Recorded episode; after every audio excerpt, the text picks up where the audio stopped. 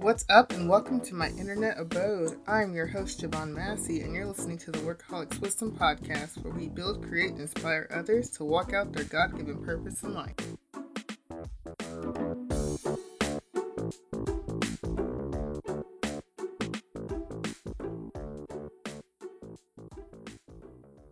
Hi, guys, and welcome back. This month's episode, I am having a very real and insightful conversation with a former classmate and friend of mine who is a therapist in marriage and family. I wanted to talk to her about post grad depression, and even though it's not clinically proven yet, it's starting to get talked about. And so I really wanted to get her perspective and her knowledge and her expertise on it. And during the conversation, it turns in a good way to things that she brought up that I didn't even think about relating to the African American community and myself. And I kind of get a mini therapy session in this conversation. And I really wanted to wait till this month to put it up because it's Black History Month and I really thought it would be a perfect fit for this. Now, disclaimer the audio is not great. My phone was trying to record it and the software I used wasn't that great. I know that, I'm aware. I'm still a girl with a laptop and a mic, so I'm still trying to work with what I have and make it the best it can be. So I won't be offended if you decided to turn it off because the audio is gross. But just let you know it is there and I'm aware of it and I'm trying to fix it. With that said, I really hope you enjoy this. Um, the conversation didn't record all the way, so when it starts, it's going to be right after I ask the question to start the conversation and then it goes from there. So throughout, I hope that you get fed off this conversation. There's a lot of gems that Ariel drops and I hope that you get what I got and more. Enjoy.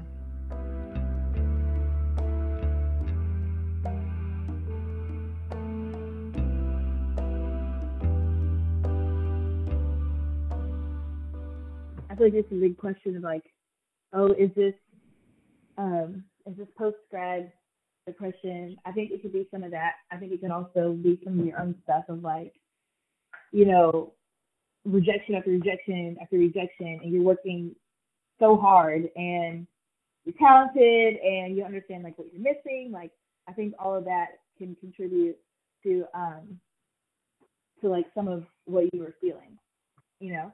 Yeah. And so I um yeah, but definitely whenever we have big transitions, like depression that to kind of come around, especially if we tend to lean more that way anyway. So there's a, so that's kind of like a big question. Like I feel like there's like a lot of factors that kind of go into it. Okay. Yeah. Yeah. Yeah. So, like, do you have any you, specific questions or? Yeah, I was gonna say, um, do you think it's something that's growing? Like, as in, like, when you say like you needed a skill, do you mean like life skills to like really handle it? Like, I'm trying, Mm-hmm. I'm writing notes, so. Yeah. Um, but do you mean like when you say skills, like in a sense Mhm. of like as a person, like with people, or like skills in handling like your like self awareness? Uh, I think self awareness. I I think of like, I mean, anytime so like what we call like managing like emotional distress is like, you know, regulating the emotion. Like, so how can we how can we regulate our emotions well?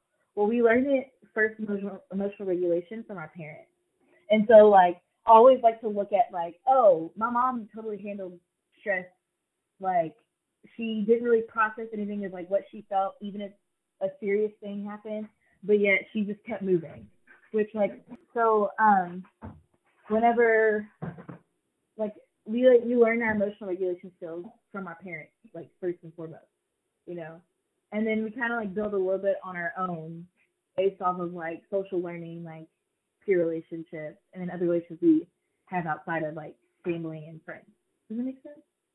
And so, so like, but not all of us have like good resources for that. You know, so like people Mhm.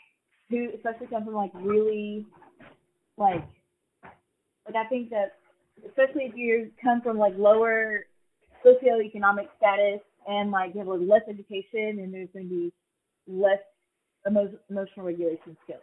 And that's just kind of like ballparking a theory. I don't want to say that's definite for sure, but like that's usually what that can look like. Does that make sense? Mhm. And and so, anyways, skills that you know, but there are some skills that we kind of like learn, like, oh, this is something that um like we learn we we have we develop these skills and sometimes they're like really productive and sometimes they're not. So like a really productive skill like when managing depression is like still, you know, getting yourself out there, still going and doing things like having structure in your day and like being around people is really good. But what's not good is having a lot of like promiscuous sex and all the drugs and all the alcohol, like that kind of party culture. Mm-hmm. And that's an that's an unpopular opinion, by the way. So I I will acknowledge that. you know, because it's like, well, our culture is our dating culture is kind of like that. Well, yeah, but doesn't mean it's healthy.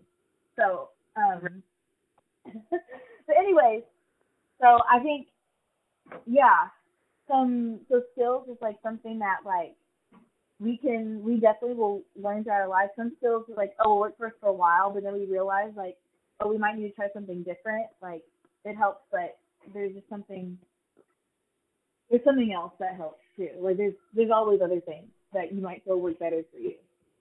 You know. And, Yeah. um, I don't know what I'm trying to ask. What I'm, I think what I'm trying to ask is like if I noticed, like, do you think it would be better if you were taught those things ahead of time? Like, oh yeah, it makes life much easier.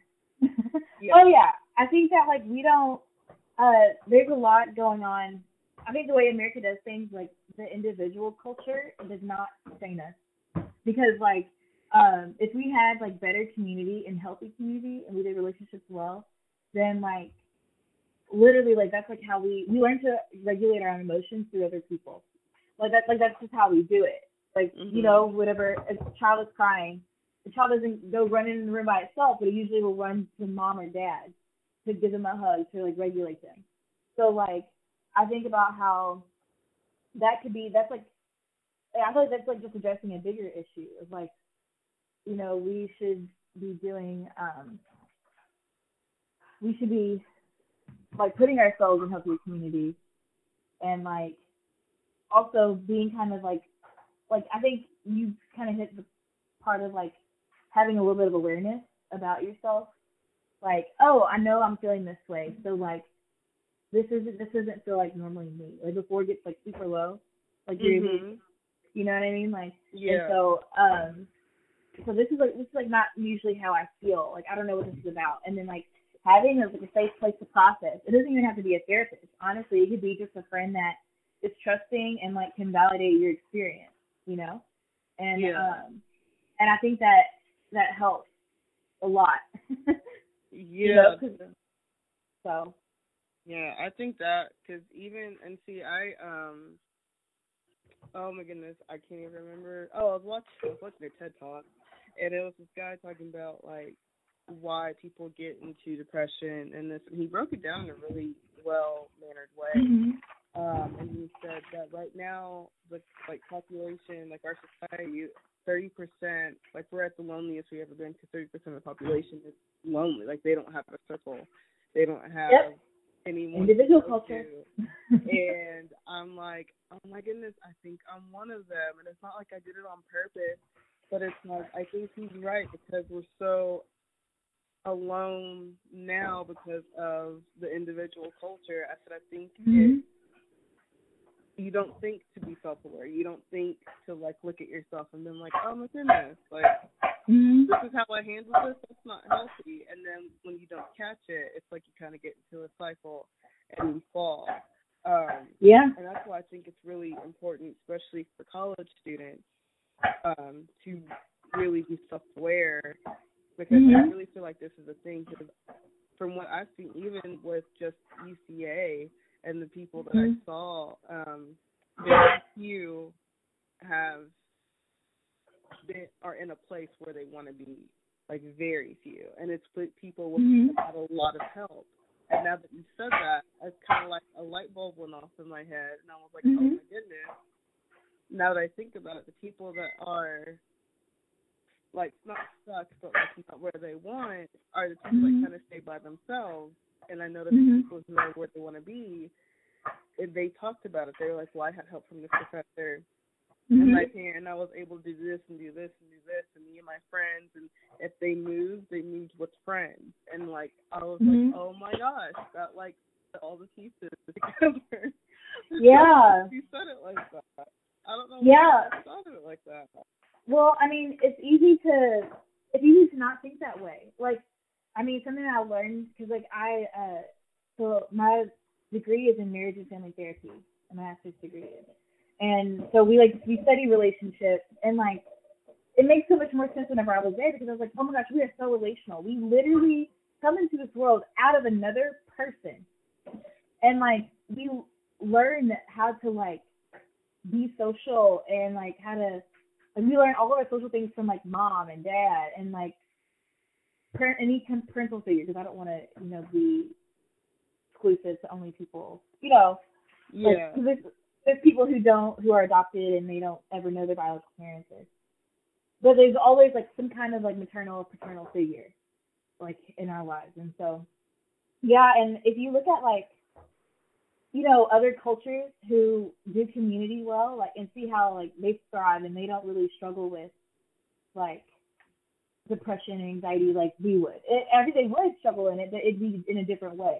Does it make sense? Like Mhm. they Yeah. they would have like the support of the community to, like regulate them. And like um and they they would feel like usually if the if the relationship is healthy then they feel safer. And yeah. And so it's like easier to talk about. And like there's always gonna be times where you know things aren't gonna work out the way we want it to but like the way we cope is like you know someone being there to be encouraging and say hey it's gonna be okay you know, it's like you're figuring it out, you're doing the best you can. Like you just need someone to encourage us through it. You know? Yeah, for real. And another part I wanted to talk about was because, you know, someone who's grown up in the church or who goes to church, um, Yeah. you know, a follower of Christ, this is something Mhm. that's not really talked about either. And I know, like, now that we're, like, getting, like, I know a lot of churches and pastors and, like, I don't think Christians are in a place where they're like, yeah, seeing a therapist is okay. Like, it's okay if you're not okay. And for me, like, even now, being grown, it's like, is it okay though? Because it kind of feels like, like in the like in the perspective of someone who's in faith, like having, mm-hmm. like being not like I don't think stuck, but like kind of like hesitant to like be ad- like admitting to it and being like, is it okay if I'm in this spot? Like, is it Yeah. is it cool to be here? Because I feel like if I don't, then I'm being a bad Christian because I'm not trusting God. But at the same Mm. time, like these things are real and I'm really experiencing them. Like, Yeah. do you have any thoughts on that? Because I feel like Oh yeah. the more people talk about it, the more like the awareness comes out, and the more that it's like, it's okay, guys. Like, hmm it'll be okay. Like, what are your thoughts on that? Yeah. So um so I I like to look at like particular groups of people that say that uh that therapy is kind of more of like taboo. Um I don't know if you were thinking this, but I see a lot more people of color not going to therapy versus non people of color. Yeah. Mm-hmm. And I, and I and I think that is because of like there's like systemic oppression that happens like Yeah. in our mental health field that has happened and like um and so there's like kind of like a fear I think. Of like oh well they're gonna just try to tell me that my son is crazy. Whereas little Jimmy white boy Jimmy over there is just like oh he just has ADHD but then my son is like but with my son being ADHD then it's like a lot worse because he's seen as a threat and all that kind of stuff. So I think there's like I think there's that kind of systemic aspect to it. Um hmm but if we're gonna talk about just specifically Christians and everything, um, regardless of like race, ethnicity, I think about how um like God, he he definitely he's like a God of like like everything that he is everything that is good is from him. You know what I mean? Like hmm so that's like what it talks about in the Bible. Like he is good. He is inherently good. And so therapy therapy is not the end all. Not definitely not. Like therapy doesn't mean you'll if you go doesn't mean that you'll be solved all like issues that have ever happened in the entire world. Like I wish, but no, that's not it. That's really what Jesus is for. You know what I mean? Like, yeah. and yeah. so you have to have more faith in the Lord in that part. but um, Right. but the thing is, is that like I think about how God gives us medicine.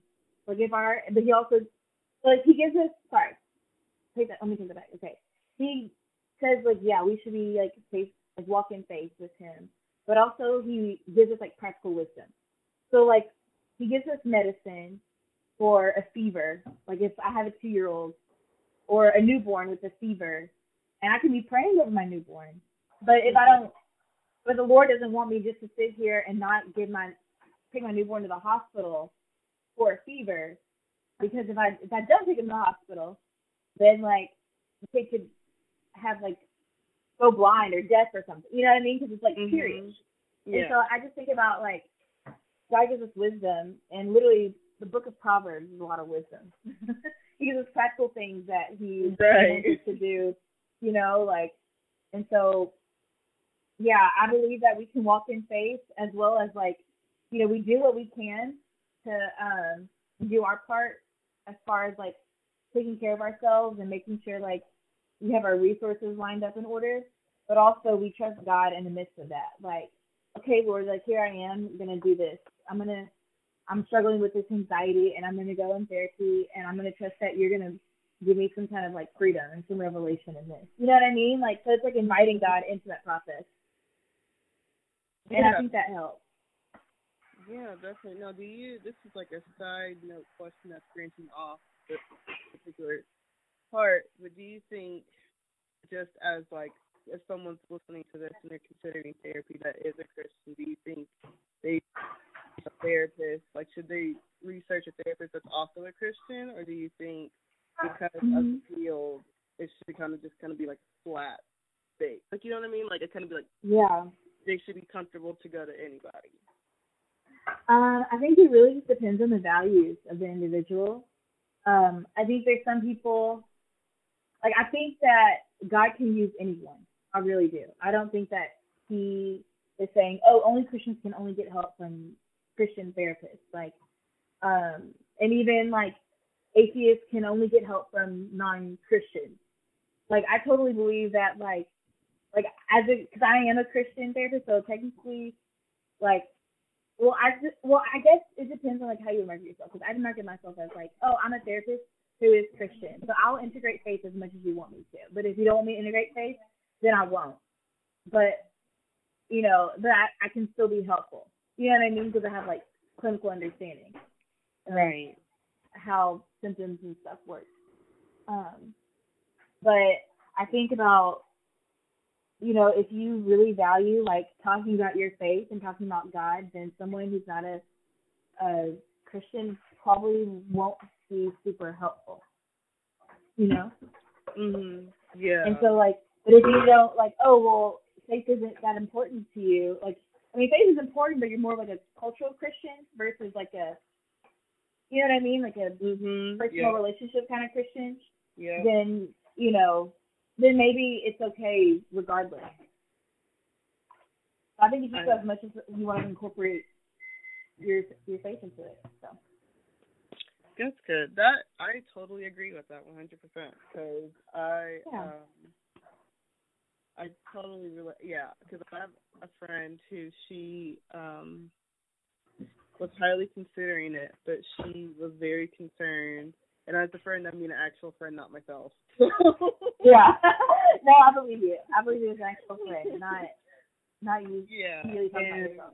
I was telling, I mean, like, I said, I'm really glad that you said that because I was like, I don't know how much she can take from me saying it, but I was trying to say the similar thing, like, it depends on your values, like where you are, Yeah. your walk, and yeah. if that person can help you with that, um, because she, the church that she goes to, her pastor does therapy, mo- mostly for like marriage counseling and family yeah, counseling, but she was like, I don't want to tell him all my stuff. I said, I understand that because that's very awkward. yeah, yeah. And she can always see Christian therapists outside of the church.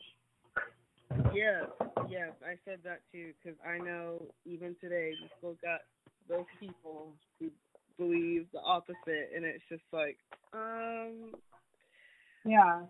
Maybe you should go see someone like Yeah. you know kind of thing and um Yeah. I think that is just so important and so I'm very I totally agree in what you said and so I hope I'm not keeping you long because No, when you you're mentioned fine. the people of color thing one thing on my Mhm. podcast I really like that I'm very upfront like you're getting basically it's about my journey trying to like get my life together to an extent because God's in control. Obviously, I've had very a lot of lessons of that. Um, Yeah. Yeah. Yeah. my life, I think you're hearing it from the perspective of a young black female.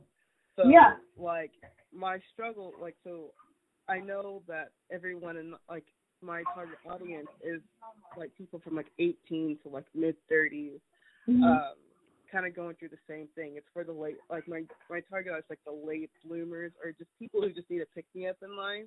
And Yeah. like so you're probably not going to always relate on the same issues and the same experiences. Oh no, because we're we're affected systemically. We're affected differently systemically. Right. And so it's like I hope that's one thing I do want to push. Like I want to be unapologetic, unapologetic. Oh my gosh, the word can't come out. But I want to be myself to a full extent without having to explain myself really. And one thing I do want to not shy away from is bringing the awareness that people of color, like the experiences and the hardships that they go through. Not that Yeah. people of the non-minority race Mhm. don't go through, but it's just kind of like this is a thing Right. that needs to be heard because Yeah. today we're still in situations where apparently people still aren't getting it, and I'm gonna say Yeah. it as much as I can so people can. So, Yeah. um, Yeah. when you mentioned that people of color really don't go to see therapists as much as non-people Mhm. of color, um, it really kind of just like opened up some questions because Yeah. my parents, my especially my mom, grew up in a household of Mhm. like what's in the house stays in the house. If you're young, Mhm. that's grown folks' business. You don't ask about it. If something Mhm. happens to you, just shut up and deal with it and move on. So it's kind of like a thing of, um, and that really came from my great grandmother. Yeah. But like even now, my parents are a little more open. They're like, if you need to say something, like, please say something. Like if you need to bring our attention to something, please say it.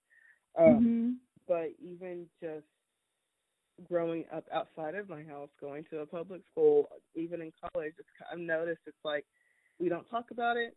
We just let it go. It stays within our circle. We don't, you know, whatever. Yeah. There and stay angry. And Yeah. um, I really would like to hear your thoughts on that because that is something Yeah. that I feel like needs to be brought out and changed because nothing's going to change. Yeah. Talked about. Yeah, definitely. Um, so, so I like so I I think systemically, like I have to think from like, like we're not we don't live in isolation. You know, we are affected Right. by ex- experience and affected by relationships and situations and all that kind of stuff. You know, so I think about like Black culture, like Black American culture, and how I and this is my theory. I totally welcome anyone to push me back on this, but I feel like Black American culture is shaped around trauma. And I say that because, like, I think there's a lot of cultural things, like, because, like, when you think about how, like, trauma affects families generationally, like, it's, it's, like, passed down through, like, social learning. Like, so think about how, you know, even just the simple, like, what our grandparents are the ones who, like, grew up in that era of, like, you know, not be able to sit, you know, with white kids. You know I mean? Like go to the same school, like so like that kind of stuff, right? And so then like they so these when our grandparents were younger, they had to learn that like white people aren't safe. White people white people want to hurt us and they want um they don't care about us and they don't like us and so we have to protect ourselves because if we're out too late then we could get killed or if we hang around with the wrong person and they decide to get revenge on us, then like they could get send us to jail or whatever, like by making a false accusation, like whatever it could be. You know what I mean? Like, Mm-hmm. so I think that we just learned that a lot of like, like white, like so white people, white culture is just like kind of unsafe. And I think as like you know, so our so the children grow up that like learning that, and then pass down some of that to their children. And you're sort of their children could absorb, but also times change where black and white people are hanging out a lot more and getting to know each other more. And so there's like a little bit less like fear about it, but there's still Mhm. some because stuff is still happening. And then like those kids grow up and have children where they pass on some of that fear also, you know, and like all the things that they learned about parenting from how they grew up and you know what I mean? So like I think it just gets passed down. Um and so when I think about therapy, I think about how so therapy is usually like if you have ever like looked at the history of like psychology in general, like it was oppressive to um women and it was oppressive to um definitely LGBTQIA plus communities Mhm. um, and definitely oppressive to people of color. And um, and so when I think about like, and just specifically trying to say with the people of color, even like the experiment. Oh man, I'm trying. Now I'm forgetting what that experiment was called. It was the the syphilis thing where they infected. They had a, they had a cure for syphilis, but they wouldn't give it to the black people. But they wanted to see how it would like transform and like how it would go throughout their bodies. And this is more of like I guess it's less psychology, more of just like science. But um but they wanted to see how syphilis like progressed in the bodies of these uh low income African Americans and like kept the cure away from them whenever ethically they're not allowed to do that, you know. And so anyways, all these people are like going blind, um disease ridden with you know, and like uh super sick and all that kind of stuff and anyways, just put these people through hell, right? Yeah. And I think it was like in the 90s or something, Bill Clinton like apologized on behalf of that. I think it was called the Tus- Tuskegee experiment. I think it was that. Fact check me on that. But um, anyways, Okay. Yeah. so yeah, so that's like this is one thing that we don't trust. why we don't trust like the medical field because like a lot of people like what who we see that's in power are a lot of white people, and that's Yeah. because of like they had the privilege of having education. Like whereas we try to achieve it, but yet like they keep putting up these barriers to where like we keep with you know we hit it as a glass ceiling. Does it make sense? Mhm. And so like so um a lot of white people are empowered, which like these white people who were raised with like these racist ideologies are gonna be taking care of black people when they go to hospital, you know? And so like and so and that's just like speaking like from more back then versus now because you see a lot more people of color in positions now, thankfully. Um, but but still doesn't mean that the racist ideologies are gone within the white people that are still in power. You know? And so I think Mhm. that is like like even um and I want to speak from a perspective of just even talking about like I kind of made the point earlier about a white boy with ADHD versus a black boy with ADHD. And so whenever a psychologist has to do like a full like report on that and like send it to the school so the school can make accommodations for it, the schools will look at this white kid and say, okay, he has ADHD, we'll make these accommodations. And then with the black kid, it's like more stigmatized because of his skin color, like assuming that he'll be a threat and like he's a problem child. You know what I mean? Versus like, oh, he's struggling with like like biological things. It's just like you know, like he has like lack of structure, he has trauma. There's a lot of biological stuff happening in his body that's like, you know, keeping him from being able to focus in class and being able, keeping him from being able to um be on task and not to act on impulse and you know what I mean? Like there's like Mhm. there's a lot behind it that like a lot of people like to overlook, especially with the black kids. And so, so like things like like diagnoses like follow us like for life if we insurance, and people don't know this, but it does. And it sounds kind of scary, but it's not really scary depending upon the job you have. So like, for instance, um, if you are if you want to be a pilot and you have any history of any kind of like medical, like uh medical or excuse me mental illness, medical illness, whatever, like they will definitely document, especially with mental illness.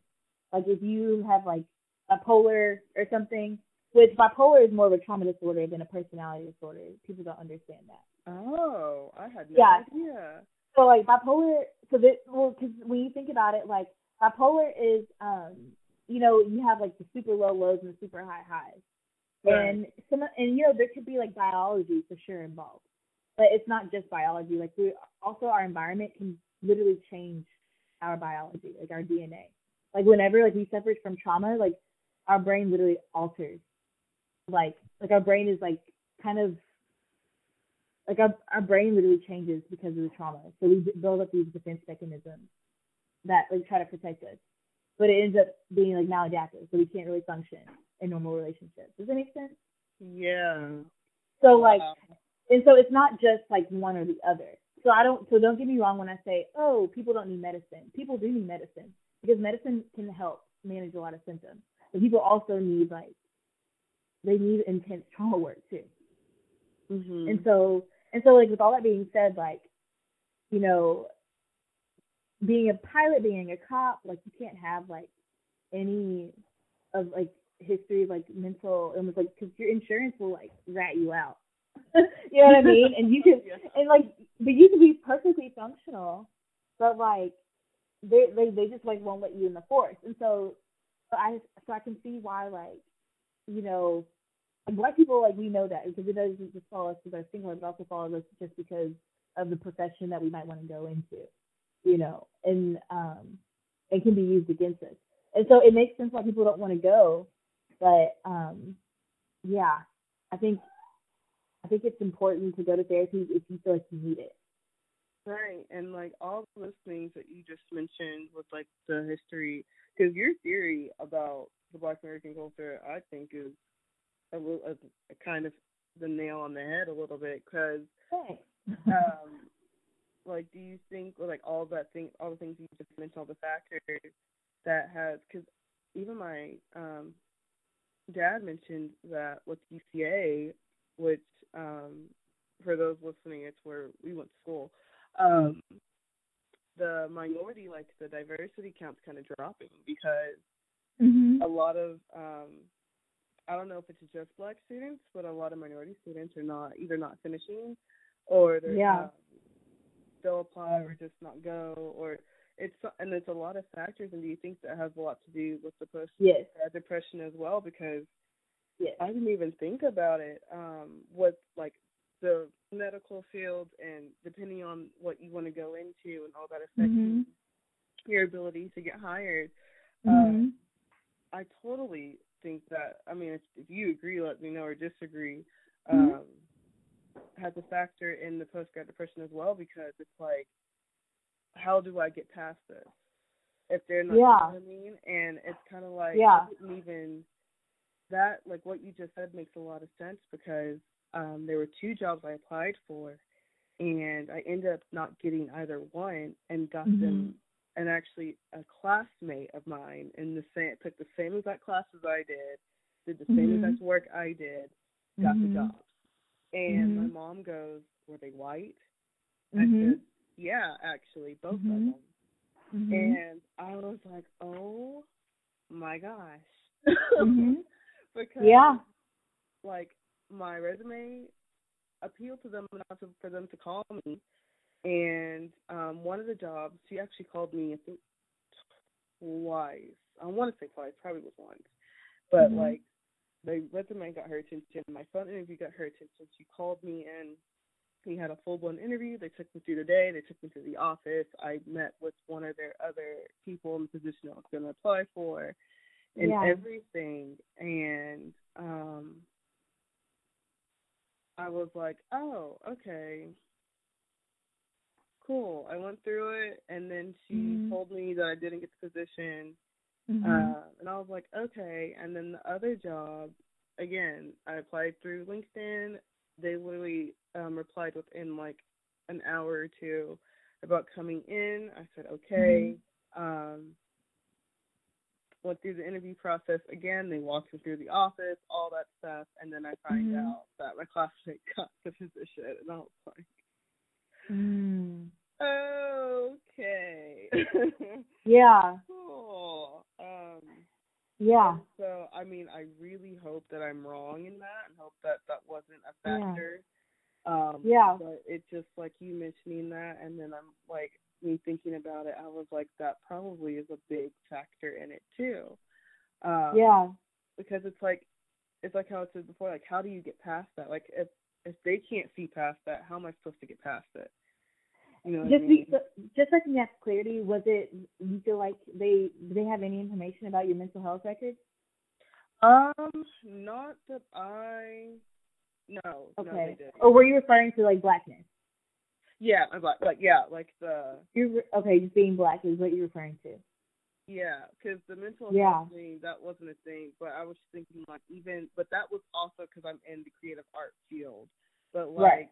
they don't because at that point, I mean, they really didn't like need that in that sense, but Right. like, if you but like if you mention like if let's say like a black man wants to be a cop and they see Yeah. that and Mhm. he basically was diagnosed with the same thing that um I won't say competitor well competitor I guess that like another you know potential employee has who's not black and got Mhm. wo- like made a different way Mhm. it's like how are you supposed to move if they can't move past it and that's what you want to do in life it's like how do you get over the obstacle because that's a big Mhm. factor in like transition and them Mhm. getting to the point where they want to be and Be in a good place emotionally is what you're saying. yeah Yeah.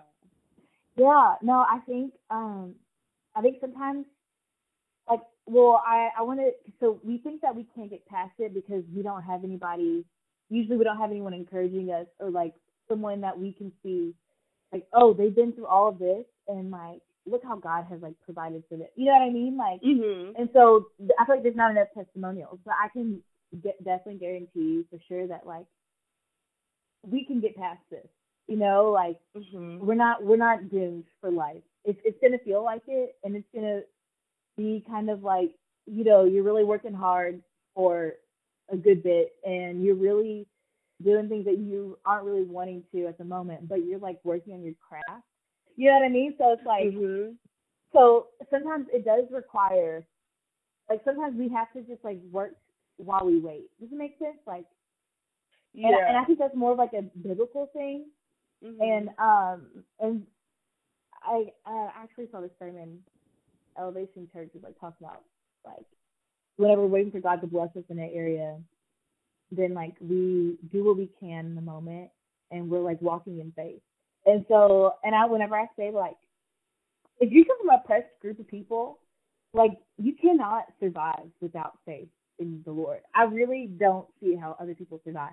And I and I want other people of other religions like you know, like I don't want to like, you know, invalidate them and like how they, you know, get through. But Mhm. speaking from like a Christian perspective, like I don't see how I have ever, um, like I, I could not get to where I am today without God. And and that just like walking in faith and like speaking life over my work situation and also like praying that the Lord puts people in my corner, like to encourage me and like knowing people of like knowing people who have good connections that can like get me set up with other people who can vouch for me and and even at like um you know because it does feel like there's like a lot against us and I think even within the black community there's less against some people because of colorism you know what I mean Mhm. or because of like what your name sounds like.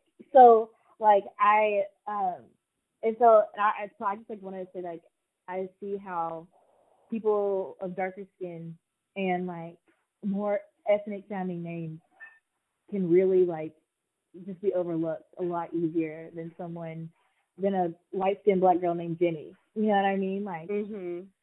Yeah so and i and i so i want to acknowledge that like that struggle is so real but that's where i'm like steadfast faith in who god is and like how there is nothing wrong with you and how there's just like like the enemy is just like and if we're gonna get spiritual here like i really believe that the enemy just has an attack like on people of color and maybe it's because jesus was a person of color you know what i mean Mhm. it could honestly that's like a theory that I have too.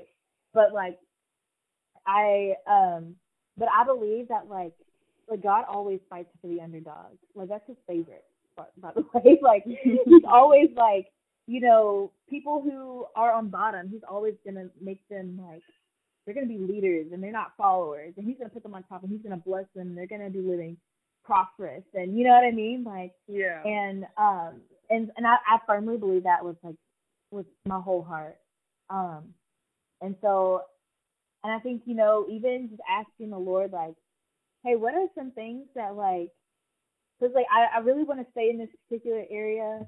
Is this something that you know that is like that is good for me? Like or would should i move? Like and sometimes god is like yeah go ahead and move if you want to. I'm okay with it. You know what i mean? Like he's not Mhm. really saying like no or yes to a particular thing, but he's just like, yeah, sure, go ahead and move, and like I'll bless you wherever you go. You know, like I totally Mhm. believe that God acts on that way, also. Um, but yeah, I think in specifically your situation, you know, I think that you have a lot to grieve right now as far as like just kind of like stuff that you've like internalized, like you know, and I wonder if like a lot of it comes from like, you know, you as like a child that kind of grew a little bit deeper as an adolescent and then maybe worked through some of it but not all of it, like, you know, and then it kind of like triggered you a little bit as an adult, you know, and so then you experience like all these emotions, like, because that happens sometimes and um and so yeah, like there's a lot of grace for you in this situation for sure. I believe that the Lord like pours grace over people and really hard um really hard seasons. And so I think that like like I, I don't know, I, I guess I believe that like, you know, you should totally have a free a space to be to be you and to get to know what it's like to love like and be okay with being you. You know, and your validation doesn't come from rejection letters, acceptance letters, call, phone calls, whatever, you know, like, but it comes literally from like, like you know that you have a place at the table because God has said that you have a place at a table. You know what I mean? Like, Mhm. and and that's a hard thing to really internalize because like you really have to like dig into like some hardcore myths that you've always like hardcore lies that you've always told yourself or that other people have already spoken over you. You know what I mean? yeah, yeah. And- And, thank you for that. yeah. Yeah. Yeah.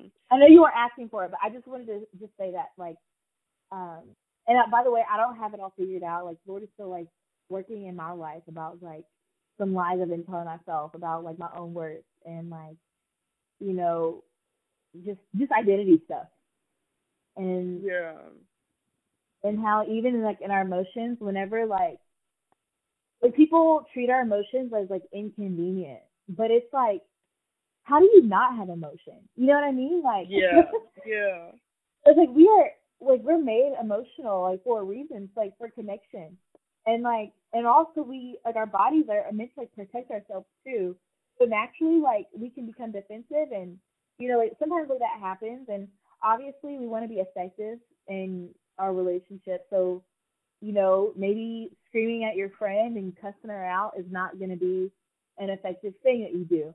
But maybe taking some time by yourself to figure out like what has hurt you and what you want like what point you want to get across as far as like you know how to work through that problem you know and then talking to her later like i think that's like a better effective way to handle your emotions like you validate your anger but also yet you get to preserve the relationship whenever you think about the other person how they experience you you know Yeah, yeah, definitely. Like, and so, like with all that, and those Mhm. are very encouraging words, and I, I highly appreciate them.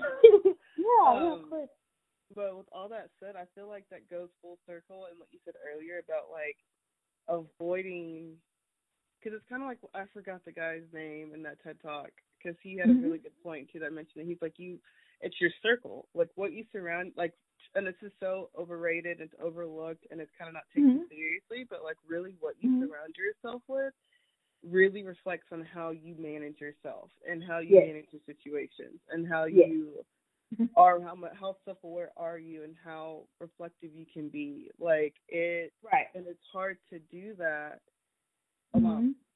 Mhm. And oh yeah because you have nothing to reflect off of. And um right and we have blind spots Right, right. And it's like no one can call you out on it. You can't call yourself out on it. exactly And I just think that's so like how you were explaining, like saying all that, it's like it seems like it comes full circle.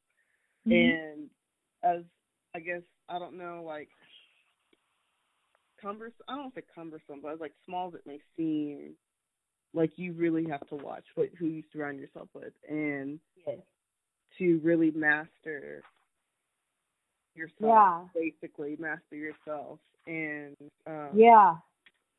that's just like I'm having like a mini like epiphany moment. Yeah, It's a good. mini revelation moment because it's like oh my goodness, like it, and even as, as an adult, like it's hard when to find that like because you kind of have to Yeah. like, make it a mission for yourself because it's like you work, you do your things, you pay your bills, you go home, you sleep, try Right. not to run yourself down.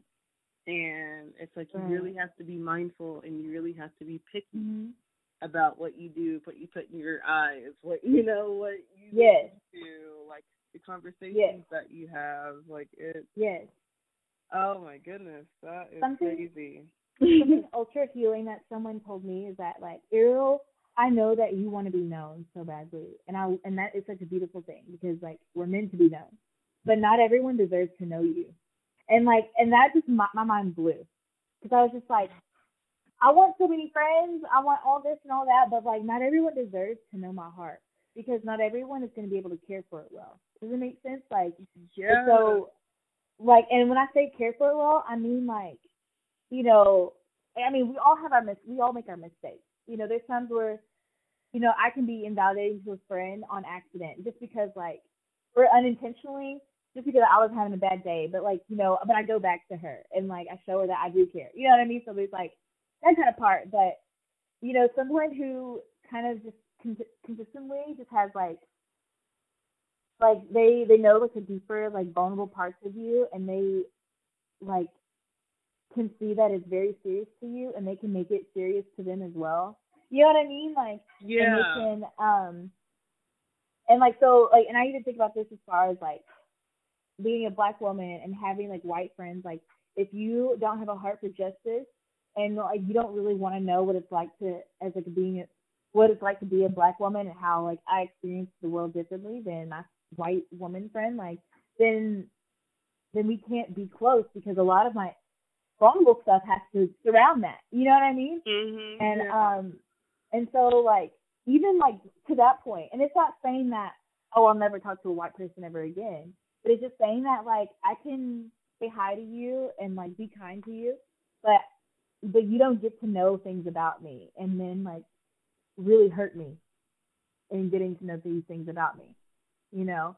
And yeah. so and so I think about like friends who I I guess the word I use to describe is such a spiritual word. It's life giving. And I think about just people who really just speak truth over me.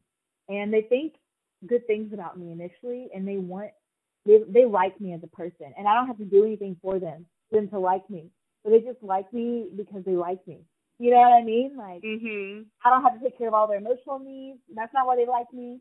They like me even if I have a grumpy day and like, and I end up snapping at them. Like they, but they still like me. They might be hurt Mhm. by it, and that's my responsibility to come by and like, you know, apologize. But like, you know, we can truly enjoy each other's company, and um, and I think that's like that's such a special relationship. And like you said, like it is hard to come by, but like I think it's okay for us to take time to figure that out. Like I don't think there's anything wrong in like taking time to um to figure out like who is for you, like who is gonna be that the people in your circle. And sometimes there are people who are in our circle that are really for us for like a season, and you know and that's hard when that ends. But like, but I don't know. I guess I just also trust the Lord in it that like the people in my life who are caring for me right now like if this is good and i know that later if they're not in my life i know that there uh, there'll be other people as well. You know and so i just don't feel like i'll be at loss. Like i think there'll be some sort of loss but i don't think i'm completely at loss. And so i just think about like choosing friends like you have to be so you like you said you have to be picky about it. And so yeah. Awesome. Yeah, that Yeah. is a very good way to put it. Like when you said that, I was just like, oh snap. That's a really good way to put it because it's like how You're Yeah. so right. Like you're just so right. Like it's like you want to be known. Like you want to be. I mean, I don't say everyone's ambition is to be famous, but in the in what we're living in today, with the Yeah. generations, it kind of seems like everybody wants to be well known, Right. and it's kind of like you're trying to find validation Right. within between viral on Twitter or viral on Instagram. And Right. it's like you gotta dig deeper and you gotta find that validation for yourself and you gotta find the people that can help you one and then not take it Mhm. away from you. Like you but you gotta I mean you can't you're not gonna have five thousand best friends, you'll probably have like one. you know? Right. Yeah, well, I mean, even Jesus, like in what, like twelve disciples, like there were what three that he was closest Yeah. to, Yeah. and it doesn't mean that he cared about the others less. It's just meant that like those three like got to know his heart more, you know, and like, Mhm. and it's just because like they were they wanted that too, and so and I even think about like, you know, people who want to be there, like they'll be there, and and sometimes you know it takes kind of having like to weed through like your own like trauma history of like negative relationships you dealt with in the past and you're like fearful that oh no one cares about me but it's like oh just practical things that kind of got in the way the reason why they couldn't text you back or like you know what I mean? Like Mhm. or just like personality differences like you know there's, there's like stuff that we have to kind of weed through to kind of figure that out. But like there'll be there's people who are for us for sure. And um and there's gonna be people who are like I really want to know your heart and I want to be there for you whenever you're upset and I want to um I want to cheer for you whenever something great happens for you. You know what I mean? Like celebrate you and not have to make it about themselves. You know, like and so I think that that really helps with like that creates a safe environment for us, which makes it ultimately like easier to function in this world.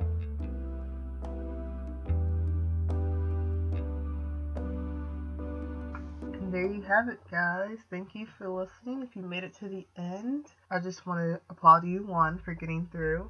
And two, I really hope that you picked up some knowledge and insight that I did. And I just want to say thanks, and I'll talk to you later.